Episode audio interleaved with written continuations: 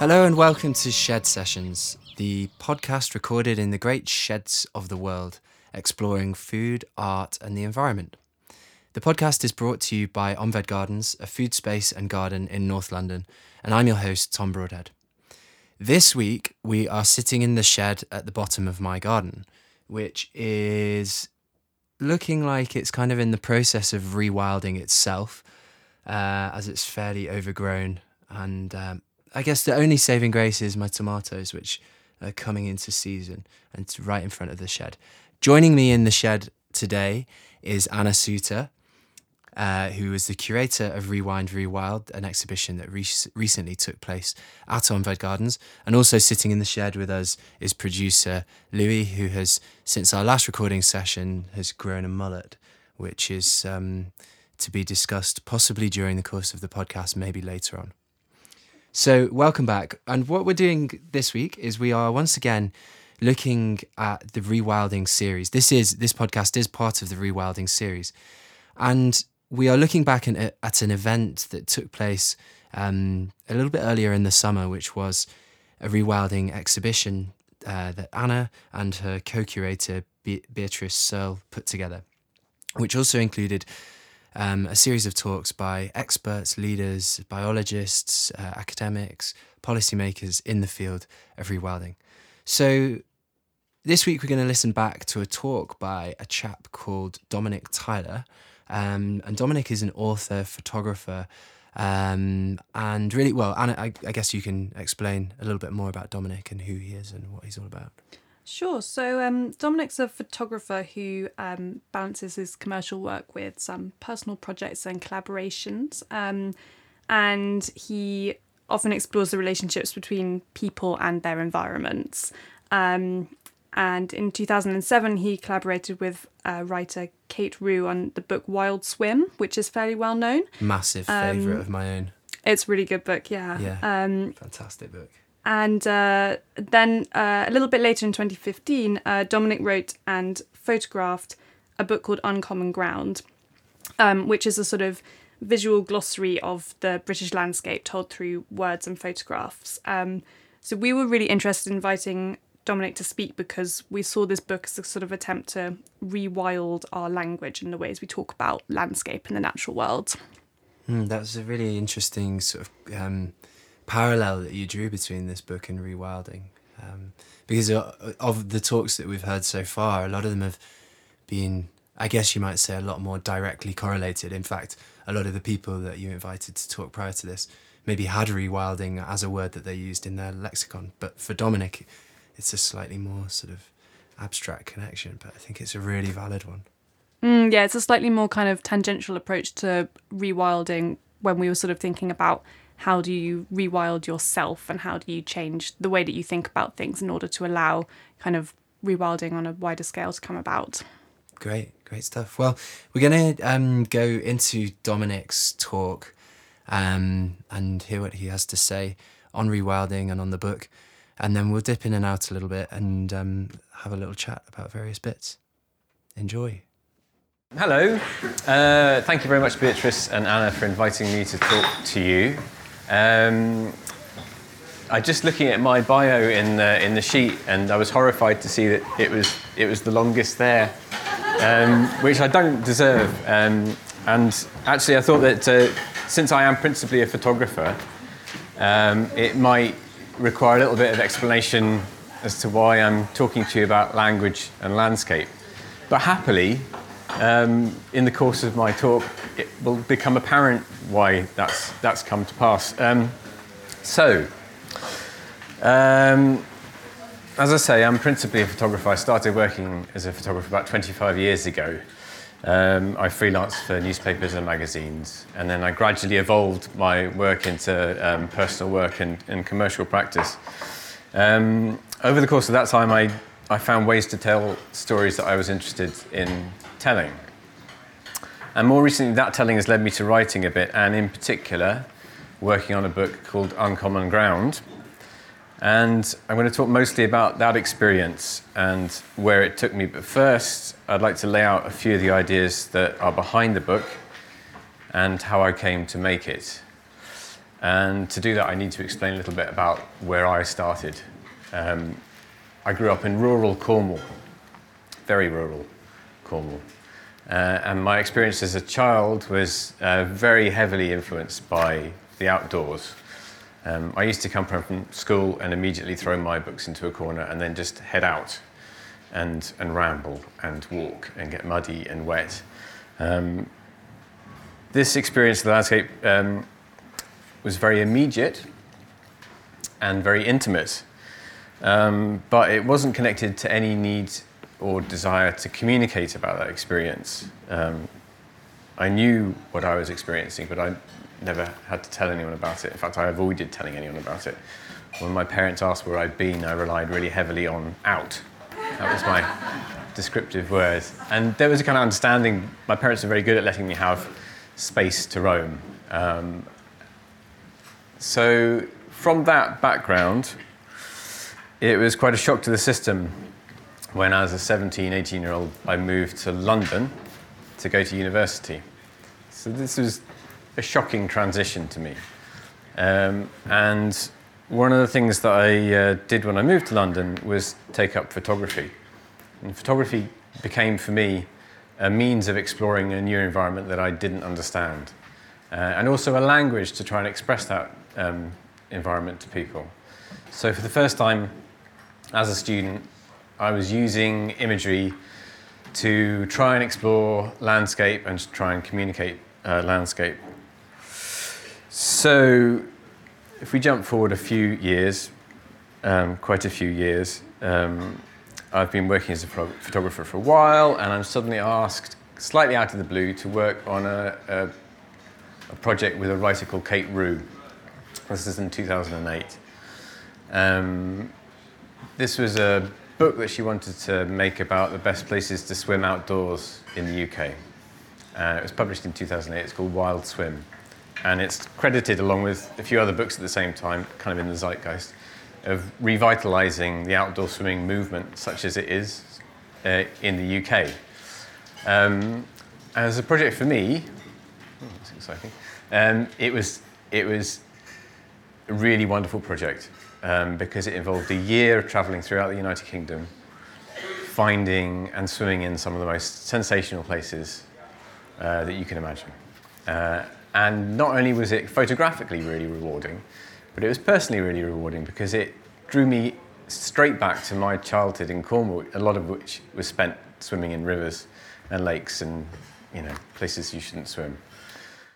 All that talk of Cornwall and wild swimming, that sounds pretty amazing, and it's not difficult to see sort of how Dominic then ended up segueing into writing the book that he's about to talk about next. But let's not jump the gun. So, growing up in Cornwall, this is quite an interesting thing because a lot of the people that we have uh, listened to throughout the duration of this series of podcasts, it have come from the country, and you know to to, to talk about rewilding. Um, they've come from the country and then they've wound up in town, which seems to have brought about a sort of conflict within themselves about rewinding, re- rewinding, rewilding, and ecology. Um, but it, this to me seems quite it's quite different to when I speak to friends who've been born and raised in the city who don't necessarily seem to have this conflict. They don't seem to mention this relationship of they don't really know or feel like they're missing something necessarily in the same way that someone that comes from the the countryside to the town maybe feels, which is possibly I know sort of riffing on it further. It might be, um, I guess, a dangerous point that we could get to in the future. That as we live in the city even more, our disconnection to the country becomes even more, and actually we stop missing that thing and we stop to even contemplate what it is the barrier between the countryside and the urban environment. Mm, yeah, I think it can be a big problem. Um, I think it comes down to education a lot as well because the school system doesn't really encourage children to build a connection with with the natural world. Um, I think if you're already living in the countryside, it's easier to just find those connections for yourself. Kind of like Dominic was saying, mm. um, they were just part of his everyday life. Yeah, um, you just walk out your door and stand in a cowpat. Yeah, exactly. Um, and also I guess they elements of the natural world just come up more naturally in conversations that you have with your friends or with your parents or whatever if you're surrounded by rural life or nature or whatever you want to call it. Um, and I guess if you grow up in a city, then it's harder to kind of feel like you just are finding those elements in your day to day life. Um, I think that's partly because the city is deemed to be a kind of unsafe place. So you can't just, as a child, walk out your front door um, and you can't go around sort of poking around in bushes in parks and stuff because you know there are probably all sorts of horrible things in there. Mm. Um, I guess this though highlights, you know, the importance of provisioning good outdoor space for for young people in cities, doesn't it? Because you know, without that, there is very very limited opportunity to to facilitate Yeah. that connection. Yeah, definitely. And I think, you know, you, the thing is that you don't necessarily have to live in a really wild or rural place to have a connection with nature. Um, you can do it in like an inner city nature reserve or just like a patch of mud in a suburban garden. There's all sorts of things to find, um, or in a park or something. And like, there are probably more songbirds visiting your garden in Peckham than there are in like a whole acre of land in the Highlands, for instance, because you've got trees, you've got all these different plants, you've got flowers. You've got a seriously overgrown garden to in this case. Um, You've got lots of lovely tomatoes. Well, they're not Um, touching those tomatoes. I promise you that. I'll come out with a big stick. I am a naturalist, but n- when it comes to my tomatoes, they are not getting nowhere near them. Actually, you know, interestingly, when it comes to tomatoes, right? This is I'm getting a bit off topic, but there was a guy here a few weeks ago sent around the, by the landlord as, to paint, right? And he saw my tomatoes in the back garden, and he said, "Oh, you don't want to do that. You'll have rats." I thought, how how bizarre that to that you know the disconnection between growing stuff and sort of having an out he said he said like periodically you don't want to grow grow stuff in your garden you'll have rats in before you hmm. know it and i thought that's so bizarre coming from me you know coming from the countryside where growing stuff is just a very natural thing there's almost this fear of even having a tomato plant in the back garden Yeah, I guess, you know, if also, you know, rats are animals. I mean, they're not that great to have in your house, for instance, but um, there are obviously all sorts of other animals in the garden as well. Um, but if no one ever kind of points them out to you as wildlife, then you'll never think of them in those terms. But you could easily have a sort of like amazing connection with like blackbirds or something in your garden, um, which you'd maybe get from growing particular plants or whatever it is. Um, and you can kind of have a connection to nature, but it's often lost uh, because you don't think to think of it in those terms. And it, also, there, there's um, another thing that uh, Dominic talks about there is wild swimming, and I think it's it's it's a good thing to just pause on for a moment because, as he says, it's something that's gone through a real zeitgeist moment, and I'm actually obviously a keen wild swimmer myself. You know, live in Peckham, make films, drink drink uh, roast coffee, nice roast coffee. Obviously into wild swimming. What else? Growing a mullet like Louis. I mean, it's just cliche, isn't it? But I do want to talk about it a little bit because obviously wild swimming. We've gone through this. Um, there's a health there's a health benefit awakening that's come with it, but there's also a sort of spiritual awakening that's come through it. I.e., it's it really is a fantastic way to uh, interact with your environment in a very harmonious way. Um, and one of the questions asked in the Q and A, admittedly asked by me, was that was what in Dominic's eyes was the effect of the Wild Swimming book. Um, and if you don't know the Wild Swimming book, it basically is a guide to all of the swimming spots of the UK, or all of the easy to reach swim spots of the UK. Um, and it goes through sort of county by county. And he said that in creating this book, it gave people permission to carry out a fairly obvious task of jumping in a river. And actually, this is something that um, I've definitely experienced by going to those very swim spots. People leaning over the bank and going, "Oh, I didn't know you could swim here." Um, and it's it's interesting. I guess what I took from that is that we almost, as much as we do feel like we control elements of the countryside, we do kind of still need permission as humans to access it and to really enjoy it. It's it's a very funny sort of dichotomy. Yeah, and I think you know gaining kind of social permission for your actions is such a key part of living in society and you know um, and i think there's a tendency to think that being in water can be dangerous which it obviously can be in some circumstances. So if you can have a kind of few brave pioneers go in and test the water before you then it can be reassuring if you don't have much experience of swimming outdoors or um, or if you know you're not a super strong swimmer or whatever you can find ways of enjoying it if someone's kind of been in before you i guess. Um, I feel like it kind of works the other way around too, in the sense that if everyone's doing it, then you kind of feel like, oh, maybe I'm missing out on something. Maybe I should try this. And I think that's like, it works on the level of kind of just trying out wild swimming, but it also works in the, on the level of um, sort of the environmental movement. Um, and that can have really positive kind of reactions from that sense of sort of how how human beings interact with each other and how we give each other permission to act in a certain way. So it's, it's almost building a sort of very very subtle peer pressure, isn't it? That you could yeah, in a way, ladder through to you know even having a keep cup or something something such as that, or taking your own bags to shopping. Yeah, exactly. Yeah, slightly abstract and tenuous link, but. Yeah. um, did you have anything else you wanted to say, Anna, or should we go back to Dominic? Let's go back to Dominic. Okay, cool. So we're going to pick up exactly where we left off. Dominic had just finished talking about wild swimming, and it's basically um, starting to tell us how that sort of um, influenced his next piece of work. Back to Dominic. It was a really wonderful project um, because it involved a year of travelling throughout the United Kingdom, finding and swimming in some of the most sensational places uh, that you can imagine. Uh, and not only was it photographically really rewarding, but it was personally really rewarding because it drew me straight back to my childhood in Cornwall, a lot of which was spent swimming in rivers and lakes and you know places you shouldn't swim.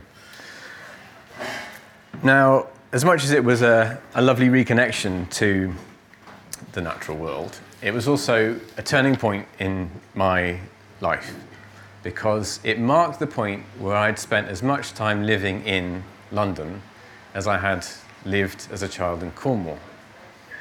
Uh, and realizing this was a sort of personal crisis for me because I always thought of myself as a country person. And yet here I was with more time on the clock in an, an urban setting than a rural setting. And to compound this, one particular experience uh, stung my sense of self Kate asked me to write up some of the swims that she hadn't been able to get to. And this forced me to try and communicate about journeys in uh, rural landscapes, almost for the first time, actually. And I found that I couldn't, I couldn't do it. I was relying so heavily on such bland terms that they were kind of rendered meaningless. Um, and this was a shaming experience and a shocking experience uh, I felt I couldn't possibly hang on to my sense of myself as a rural person and not be able to communicate a simple journey from place to place on the moors. Uh, so this shaming, shocking, terrible personal experience was what came, what drove me to work on the work that became Uncommon Ground. Uh, at first, I didn't know I was going to be working on a book, but I, I realized that my vocabulary for the landscape was so horrendously impoverished that I needed to do something about it. And what I did first was started to collect words for landscape experiences, words for landscape features. Uh, and I looked around for collections of landscape words. I looked basically for a dictionary of landscape. And there are fantastic uh, dictionaries of geography, and there are great dictionaries of geology, and there are great uh, works on ecology and uh, environmental management, and there are great poetic works. But I couldn't find the thing that I was looking for, which was, which was something that kind of avoided all those regular um, taxonomies and brought the experience of being outside in the landscape in one encyclopedic work. And then I did find it but it was for the American landscape. And it's a great work. It's called Home Ground uh, Language for the American Landscape, and it's edited by. Um, thank you. Yes. Can you repeat that? It's Barry. Barry Lopez. Okay. just so everyone can write that down because it's really worth it. So this, this work by Barry Lopez, edited by Barry Lopez, it included writers from all sorts of different backgrounds, all contributing in a kind of encyclopedic work uh, to exactly the kind of work that I wanted for the British landscape. And then I tried to find someone to work with to make this book for the British landscape, and I couldn't find any writers at that point who wanted to, to do it. And a lot of people were really concerned about working on a book which, which avoided those taxonomies. They said, the geologists are going to be really annoyed with you if you do a work which, which um, cites geology but also cites ecology. And they said, well, the naturalists are going to be really annoyed with you because they're going to say, you know, why have you put our words in with their words? There seemed to be, everything was, was blocked up, much like the British landscape is actually blocked up by fences that prevent all these interactions. So anyway, I decided to, to do it myself, um, which, was, which is kind of terrifying because like I say, I'm a photographer. Photographers don't tend to write. I mean, it's a bit of a thing. You either work in pictures or words, so you don't. Um, nevertheless, uh, Uncommon Ground was the project I eventually worked on. Um, I think there's a copy of it up, up, in the library if you want to take a look. Um, and it became, in the end, a very simple book. Um, it's about the experience of being outdoors. It takes about 100 different terms which maybe are old or forgotten or uh, strange in some way or another. It illustrates them with a picture of that landscape feature that, that, that's named or the landscape phenomenon that's named.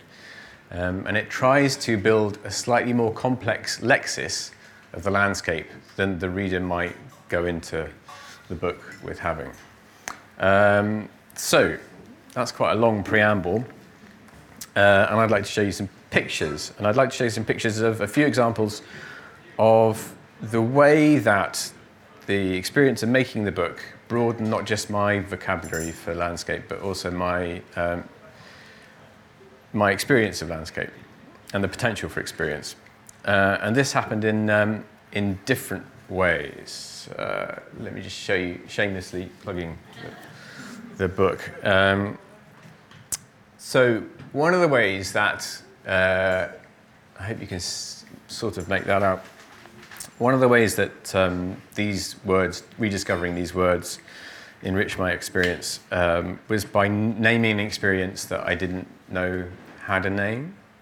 Uh, and the best example of that um, is is this, it's cow belly. And this is actually a word I got from the Barry Lopez book. Um, and it was, it was, worth buying the book just for this. So a cow belly, um, I might just, might just read a little bit from my entry on, on, on the cow belly. Uh, and, and actually, just on a personal level, this was the point at which I knew the book was going to work for me when I found this word and realized it named something that was already important to me. So, cow belly.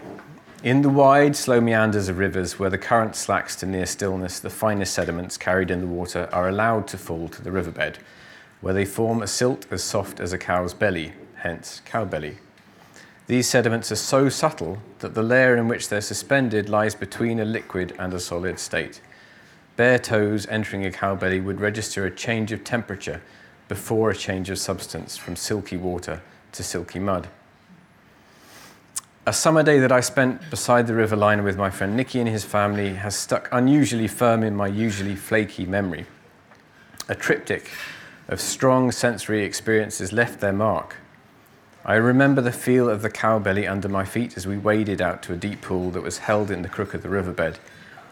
I remember the taste of hot dogs, sun poached in their can, which we ate briny and dripping in our feral fingers, juddering with cold from the swimming. And then there was the sight of Nikki's mum sunbathing. I can't remember whether she was topless, which would have added a prepubescent frisson, but I do remember that her skin was as smooth and tanned as the Frankfurters. I didn't have a word for any of these experiences that day, and even now I had struggled to, ma- to name the last two junk food joy and proto lust. They describe but they don't evoke. But when I read the definition of cowbelly for the first time in Home Ground, language for an American landscape, it was instantly familiar. It retrospectively named the experience so perfectly that it's hard to believe I didn't always know the word. And I will always associate it with the nitrate tang of hot dogs and the unsettling magnetism of exposed skin. Cow belly. So, uh, as I say, when I found this word and I realized that it described an experience I had already experienced and, uh, and amplified it, magnified it, um, by giving it a name, it made, me, it made it possible to access that memory in, in ways that I hadn't managed to access before. And that's one of the ways that these, these words have enriched my experience. Another way, oh, here's Monkey's birthday. Is Monkey's birthday a term that's familiar to anyone here? No one. Has anyone here experienced uh, rain when the sun is shining? Monkey's birthday. But amazingly, a monkey's birthday, it's an experience that's named in almost every culture in the world and in uncannily similar terms. So, for instance, and let me just have a little look at, I haven't named it, okay. So, uh, in South Africa, it's a jackal's wedding. Uh, in Bulgaria and Vanuatu, which is a Pacific nation, they both say the devil's getting married. Okay. In the south of America, they say the devil's beating his wife behind the door with a rolling pin. Okay. They're all like weird events. So in, in Japan, I think it's a fox's, wed- fox's wedding. All over the world, I mean, you, you, find kind of the confluence of these ideas in very weird ways. Um, so th- this, is, this is a kind of experience which we've all had the experience of being in a, in a rain shower in the sun. Um, somehow giving it a word not only adds to that experience, but it connects you to lots of similar experiences in, in, in other cultures. Um, fleeting phenomena. Okay, so Holloway is an example of a term which adds historical understanding to a landscape feature. So um, this is not the most un- unknown term, a Holloway.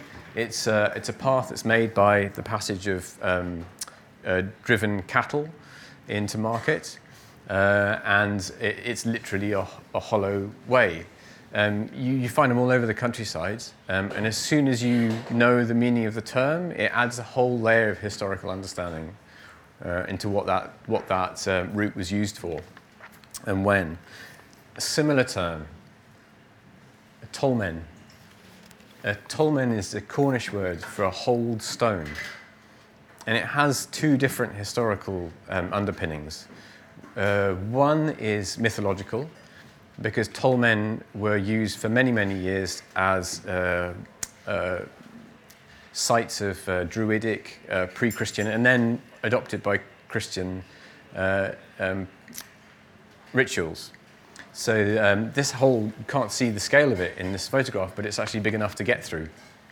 And this site, this is uh, on the, the banks of the Teign River in, in Devon uh, was used as a healing site. So people would be passed through the stone to cure lumbago or what have you. Uh, and th- these rites continued after the Christianization uh, of the land. And the reason they were used for these uh, mythological rituals, uh, mythic rituals, is because no one understood how they were formed. There, there wasn't the understanding of how a natural geological process could form a tolmen. Um, so they became, uh, you know, metaphysical, mystical. Uh, so that's one layer of historical understanding, the ritual significance of a tolmen. But the other layer of historical understanding is the geological formation of it, because it takes thousands and thousands of years under specific circumstances to form a tolmen. And it starts with the slightest little force. It starts with um, a force called a kolk, which is another great word, which is when uh, river eddies pick up small stones, and then those small stones slowly abrade into the bedrock of a stream. And over time, you get a little dip in it. And then either that dip continues and forms a tolmen on its own, or the river level drops, it leaves an existing dip, and then through uh, frost, uh, through three, fee, oh, freeze thaw erosion, that dip is slowly carved out until it goes all the way through, and then you have a tolmen. Um, so that level of historical understanding actually goes back eons before the ritual understanding, and then piggybacks because no one understood it, and that's where you have the rituals. Right. Uh, and this is a kind of more modern kind of um, erosion. Uh, is desire path a term which is familiar to many of you? Okay, good. That's nice. So desire path, like the Holloway, actually, is a route that's made by um, passage. Um, but there's a little interesting aside to desire paths, which I I wanted to share.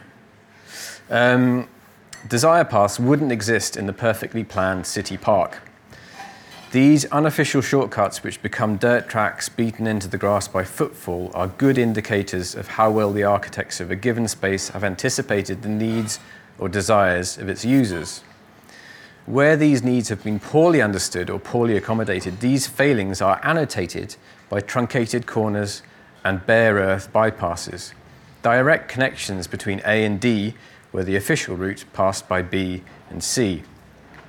For some reason, Gaston Bachelard, and in particular his 1958 book The Poetics of Space, is widely but erroneously cited as the source of this term. Bachelard's book Bachelard's work ex- examined architecture as an experience phenomenon, looking at various types of built environment nests, wardrobes, corners, and huts, from how precise the familiar hill paths remain for our muscular consciousness. These are terms, desire path and the next one I'm going to talk about, that, that I think add wonder to the commonplace. So, this is another way in which I found words added to my experience of the, of the outdoors, adding wonder to the commonplace. Well worn path one now so established that people follow it even though it leads nowhere, presumably because it looks good. As Bachelard actually did say in The Poetics of Space, what a dynamic, handsome object is a path. How precise the familiar hill paths remain for how precise the familiar hill paths remain for our muscular consciousness. Fascinating stuff from Dominic. That I mean, some of those words really are they're like poetry, really. Cowbelly, Holloway, Desire Path. And it, it strikes me that these words sort of elevate landforms and land features into works of art. And, you know, when he refers to Bachelard talking about Bird's Nest, it's it's not difficult to see the sculpture like quality of those um, of those features or, or of something still sort of anthropological but in the landscape such as a dry, a dry stone wall um, is it? I, I, guess is it a correct assumption to make that that the, these words are elevating landforms to works of art, and and if so, is that is that a positive thing for our appreciation of the environment? Mm, I think it could well be. Um, I mean, yeah, we could sit, sit here and debate the definition of art all day. Um, so let's maybe not do that. But I think maybe the word craft is quite helpful here. Mm. Um, like whether you're referring to a dry stone wall or a bird's nest, um, I think it is a form of craft. Um, and that's because I think it's intentional in both cases and it's beautiful, um, whether the kind of aesthetic qualities of that outcome are deliberate or not. Um, it still has an, an intention behind it. And it gives um, us, it just heightens our sense of appreciation for these things that seemingly, okay, Old Dry Stone Wall is created by man, but it's still a sort of landform that fits into the environment. It's something that has a mythological feel to it, isn't it? Yeah, and I think, you know, aesthetics are definitely an important element of the natural world. Um, there's no doubt about it. And there's been some really interesting research about this recently in terms of um, you know how things look is really important if not vital to a lot of species like bees and insects with flowers or birds with their mating ritual what things look like are really essential. Um, but i think in our kind of current way of looking at things our current society then if you say that something's just aesthetic then it sort of implies that being beautiful means that it's intrinsically shallow or frivolous, but I don't think that's necessarily true. Yeah, it's quite a dualistic term, just aesthetic. Yeah. I mean, it, that's effectively what this book does. Is it it sort of cracks open the meaning of what it is to be aesthetic. It cracks open mm. the folklore and and the stories behind it. Um, and revisiting a couple of those other words, I mean, cowbelly. That's I mean, what a beautiful vivid description of dipping your toes into the inside and meander of a stream. It's you know it's almost poetry, and it it doesn't almost it doesn't just give us an understanding or an appreciation of the land, but it gives us a shared experience. I know when I read that out to a friend of mine, she was she was sort of struck, and even though it's not something you often spend your time doing, dipping your toes in in sand on the inside bend of a river, it is something that is so uh, visceral that you can't help but be slightly enamored and enchanted by it.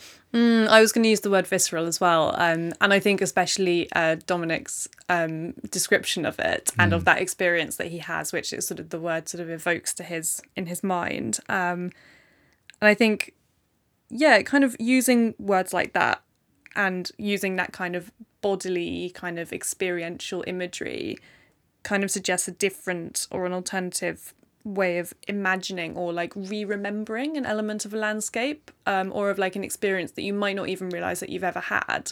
Um, like I would never have thought that I would have had that experience but then when you read that description I suddenly go I do have vague memories of standing in in streams when I was a child mm. and I do remember that kind of sensation but I've But not of never- rubbing a cow's belly. No, I, I mean, I can't say as I've ever rubbed a cow's belly, but I no I'm quite scared of cows No, I can't imagine going up to a cow and wanting to sort of validate this phrase by rubbing its belly, but I'll take Dominic's word for it. I mean, Yeah. with that beautiful description.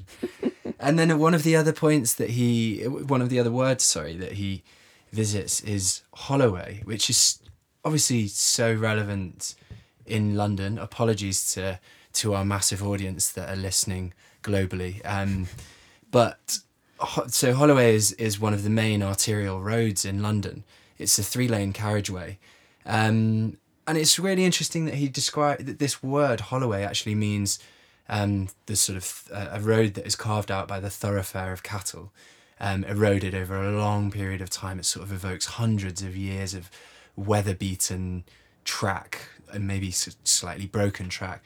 And it's uh, really interesting that obviously in the city we have a road, a three lane carriageway that's called this, but it, the, the histor- historical context is far simpler and more um, rustic, you might say. So the language really has also has this power to break down the historical context of an urban environment and make us go, actually, you know, although we are in this huge conurbation, we, it's not that long since we came from these sort of mm, this these spaces of folklore and sort of historical. Yeah, definitely. Um, and I think a lot of actually a lot of the things that he talks about and the words that he described can be experienced in an urban environment as well as a rural one. You associate them with a rural one, but um, and you know you probably wouldn't even comment on them if you're not in that mindset to notice that something sort of natural or sort of a beautiful element of nature, um, which is probably part of that kind of almost like fetishization of the rural that we talked a little bit about, touched on a bit earlier. Um, but you know, he talks about the the sun shining through the rain, for instance. Oh, that one was wonderful. Um, Monkey's, Monkey's birthday. Monkey's birthday. Um, Great. and you know it has this fascinating kind of history of this word and this kind of global applicability of this concept but obviously you can easily experience that in in a city and i feel like once you've once you know this phrase you're much more likely to maybe just take a moment to appreciate that whilst you're even if you're standing in oxford circus Shouting, Monkey's birthday! um, yeah exactly Jackal's wedding. The devil's getting married. It'd sound like you're sort of preaching some new age religion, wouldn't wouldn't it? that's all right Fantastic. Should we try it? Should we do the next podcast in in Oxford Circus, going around shouting these terms? Louis the sound engineer is shaking his head that sounds Yeah. like a nightmare He, he would love it. Louis done a lot worse. Sorry, we digress. in uh, regional dialects in England, um, uh, in the British Isles, we have over 350 different words for mud. Okay, um, which brings to mind maybe the, the, the erroneous idea that the Inuit have 500 words for snow. Um, this is this is three, no, sorry, four of my favourites: stubble, ooze, kutcher, and slub. So a stubble is um, mud that's made by foot, footfall. So when you have a lot of cattle or a lot of people going through a gate, it creates a stubble. An ooze is a southeast or East Anglian term for a big mud flat. Uh, kutcher actually comes from India. It's a um, uh, uh, it's the opposite of pucker. So whereas pucker means sort of stable and well held together, kutcher means sort of friable and, and breakable. Uh, and a slub, a slub is the kind of mud that sticks to your boot and then sticks to itself, so that by the time you've got across the field, you're carrying at least three or four tons. Ah. I mean, I very arbitrarily divided up my experience of these words into, into four, and this is the fourth one I've, I've chosen to talk about, um, which is examples of terms that shift our relationship with landscape. Uh, and this is one that shifted my relationship with landscape. This is tide rack, and I, am going to read um, from tide rack, if I may. On any given beach, the high tide line is typically marked by the assortment of natural and man made remnants called the tide rack that are fly tipped onto the sand by the retreating waves. The three meanings of rack, wreckage, marine vegetation, and the archaic retributive punishment encompass, with a disquieting precision, much of the wider significance of this strip of detritus. Tide rack would once have been composed of driftwood, kelp, and other marine vegetation, but during the 20th century, the mix came to include more and more plastic. As this most unbiodegradable material became ubiquitous, there is scarcely now a beach in the world that isn't endowed with its own multicolored display of the many and various uses of polymers. Of these uses, I think two deserve a special mention. Ghost nets are the commercial fishing nets which are now almost exclusively made from nylon and HDPE, which are extremely resistant to damage from saltwater and UV light. While this is good for fishermen, it means that lost or abandoned nets won't degrade and can continue to pose a threat for sea life for hundreds of years. These ghost nets drift with the ocean currents, and by the time they wash up on shore, they have often become shrouds for unfortunate seals, turtles, dolphins, and whales. And the second term I want to mention is nurdles. They're also known as mermaid's tears. These small pellets look like fish eggs, but are actually an early stage of the life cycle of plastics. An easily transportable bulk material that is ready to be melted and processed into anything from bottles to fleeces. Sadly, the resemblance to a food source isn't lost on the many species that ingest nurdles with dire and sometimes fatal consequences. The things we discard, through carelessness, wastefulness, and thoughtlessness, return in tide rack like guilt, and in this sense, they fulfill their archaic meaning perfectly.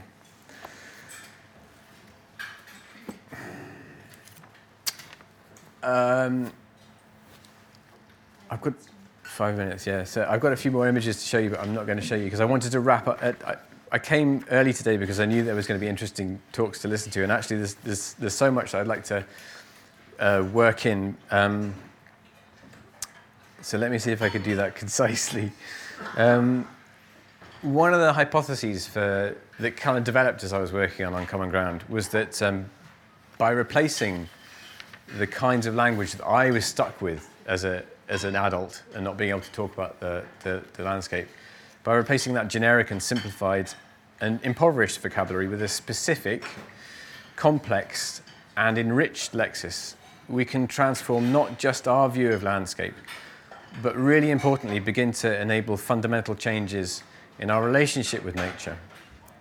Um, when Beatrice asked me to talk here about rewilding, I struggled to find the connections between my work and rewilding, but actually it's become really clear to me over the course of present, um, preparing this, but also listening this morning, that there are direct connections. When we talk about species reintroduction, and my work is very concerned with word reintroduction. And we talk about the re-establishment of biodiversity, my work is very concerned with rebuilding lexis and re-enriching conceptual ecosystems. We talk about the resumption of natural processes, and I'm very concerned with the, res- the resumption of conversations about nature. Without this uh, enriched lexis, without these complicated terms, without these specific words, we can't have proper conversations about the kind of complex, interconnected nature that we're all hoping to recreate. Um, ecosystems, they operate on interactions. Well, what, what, better example of an interaction than a conversation? Um, I'm going to leave you with one last um, reading, which I hope maybe sums this up. Rebuilding our landscape vocabulary might enable more complicated conversations about nature to take place, and complexity offers more than just a deeper understanding. An ecosystem is most resilient when it's most complex. The more you simplify and homogenize the system, the more susceptible to attack it becomes. A wild meadow with its variety of species and myriad connections will never fall to a single factor, as might a wheat field to a plague of locusts. The greatest threat to a meadow is that it might be ploughed up and turned into a wheat field. Wherever complex natural systems are replaced by monocultures, there is an increased risk of collapse. So, modern agriculture mitigates this risk with fertilizers, pesticides, and herbicides. There is a parallel with what might be called conceptual ecosystems.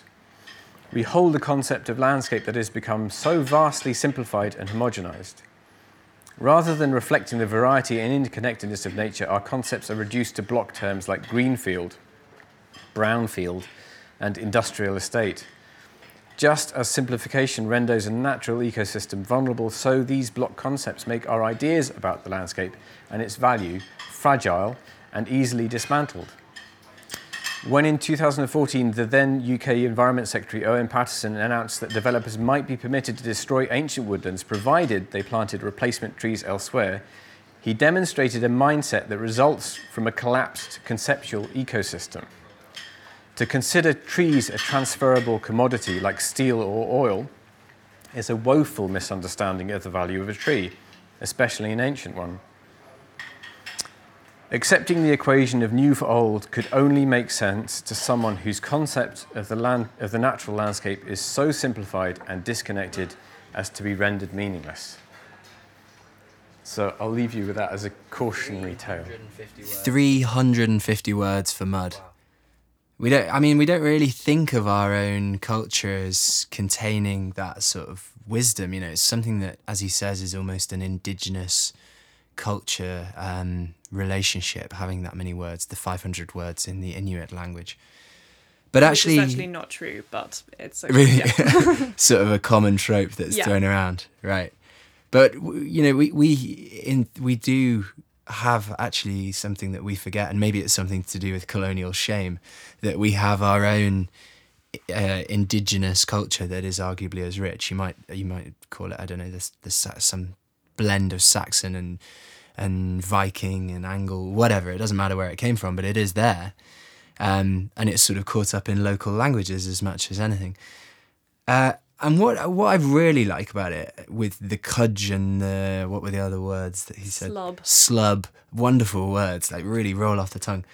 There's a kind of fondness of the disorderly there, and it's it sort of brings us full circle to a topic we talked about earlier on, which is control and how humans are so part of the difficulty with letting space go back to nature is that we have trouble as humans like ceding control. And perhaps we all just need to sort of have a better sense of humor and be stop being control freaks and just embrace embrace the disorderly and maybe these words have a real power to enable us to do that. Yeah, I think that's a nice way of putting it. Um, yeah, I, I love that idea of all these different words from mud. It's an amazing kind of coming together of things. Um, I think it does also help to suggest that there is this connection with the natural world that we have actually lost, which is something that I think people kind of debate, but it's maybe like a depth of connection um, that those words sort of suggest. Um, and I think you know one of the things about living in a city or anywhere that's kind of built up is that you there are very few places where you can get muddy. I say so sitting here in my sliders on a wet rainy day. But you know, like the primary function of roads and pavements is to separate us from the ground under our feet and like the smells and the dirt and the bacteria that come with mud. Um, and I was thinking about this when I came down here to Peckham actually, that um, you know, walking down a street in one part of London is much like walking down a street in another part of London. But if there were no pavements, then you would probably have a very different understanding of like the geology and the soil makeup of the place where you were. Um, and you kind of would get to know that kind of local knowledge a bit more. So, you know, you'd find out that there's very different mud in North London to what there is in South Southeast London. Um, and when you stop and think about it, it almost becomes obvious like that's why there are no tube lines down here because the the mud is not appropriate for building tunnels in. Sure, and that's why there's say in North London you have you you, you have a slightly hillier relief, right? You have like up towards Hampstead, Highgate, uh, and Yeah, further north you're up in up in the the local hills really. So there must be, but we you're so right. We've we don't have any appreciation for that sort of those minutiae of difference. Mm, yeah. Exactly, and that's the kind of like local sort of semi-indigenous knowledge, if you like, that you might gain from just walking down a muddy path every day. You learn something about whether it's clay, whether it's chalk, um, which you just tend not to get when you try and put that landscape under control.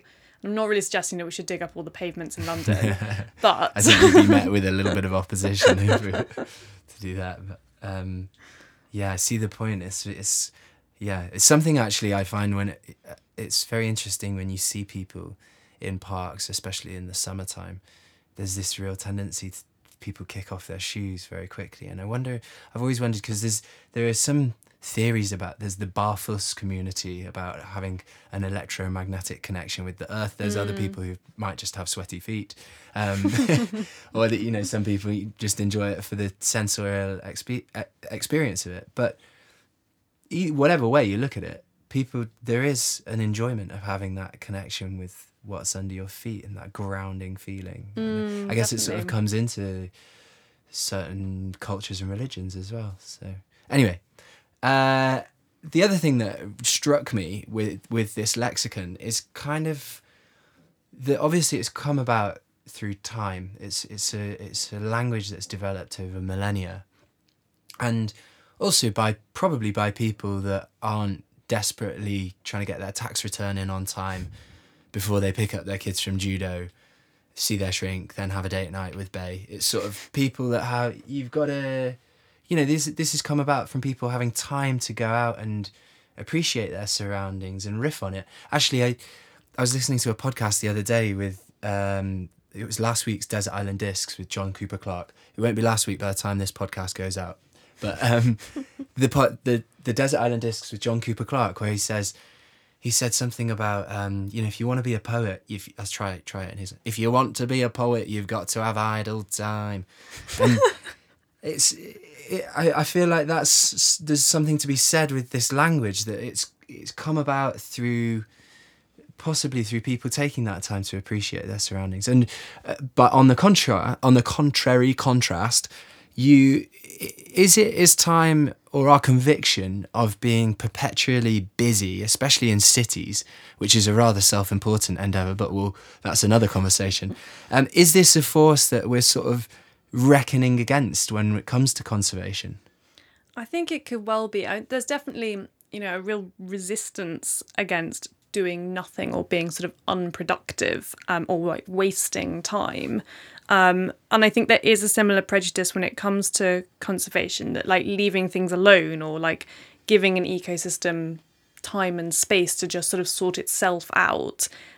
Uh, that's seen as sort of unproductive or wasteful or neglectful or something. Um, and I think similarly, you know, the the idea that kind of getting actively involved in nature has to be sort of strenuous or productive um, is a myth that needs debunking as well. Like, you know, people think you have to be hacking away at weeds or climbing mountains, and actually, it could just be like taking off your socks and shoes in the local park, or it could be sitting under a tree for half an hour, um, and that kind of, yeah, whether or not you're wasting that time is a matter of personal opinion. Yeah, there's a lot of in between territory, isn't there, with our sort of drive for hyper productivity. Mm. Yeah.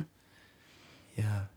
So um, I think that it, he he also wraps it up, this up wonderfully, and we're going to wrap this up wonderfully with uh, his conclusion. It's a, it's an amazingly simple conclusion that you know the simplification of language is the simplification of our relationship with the countryside and very much for the worse. So, in expanding the way that we talk about the countryside, we expand our opportunities and our emotional connection to it.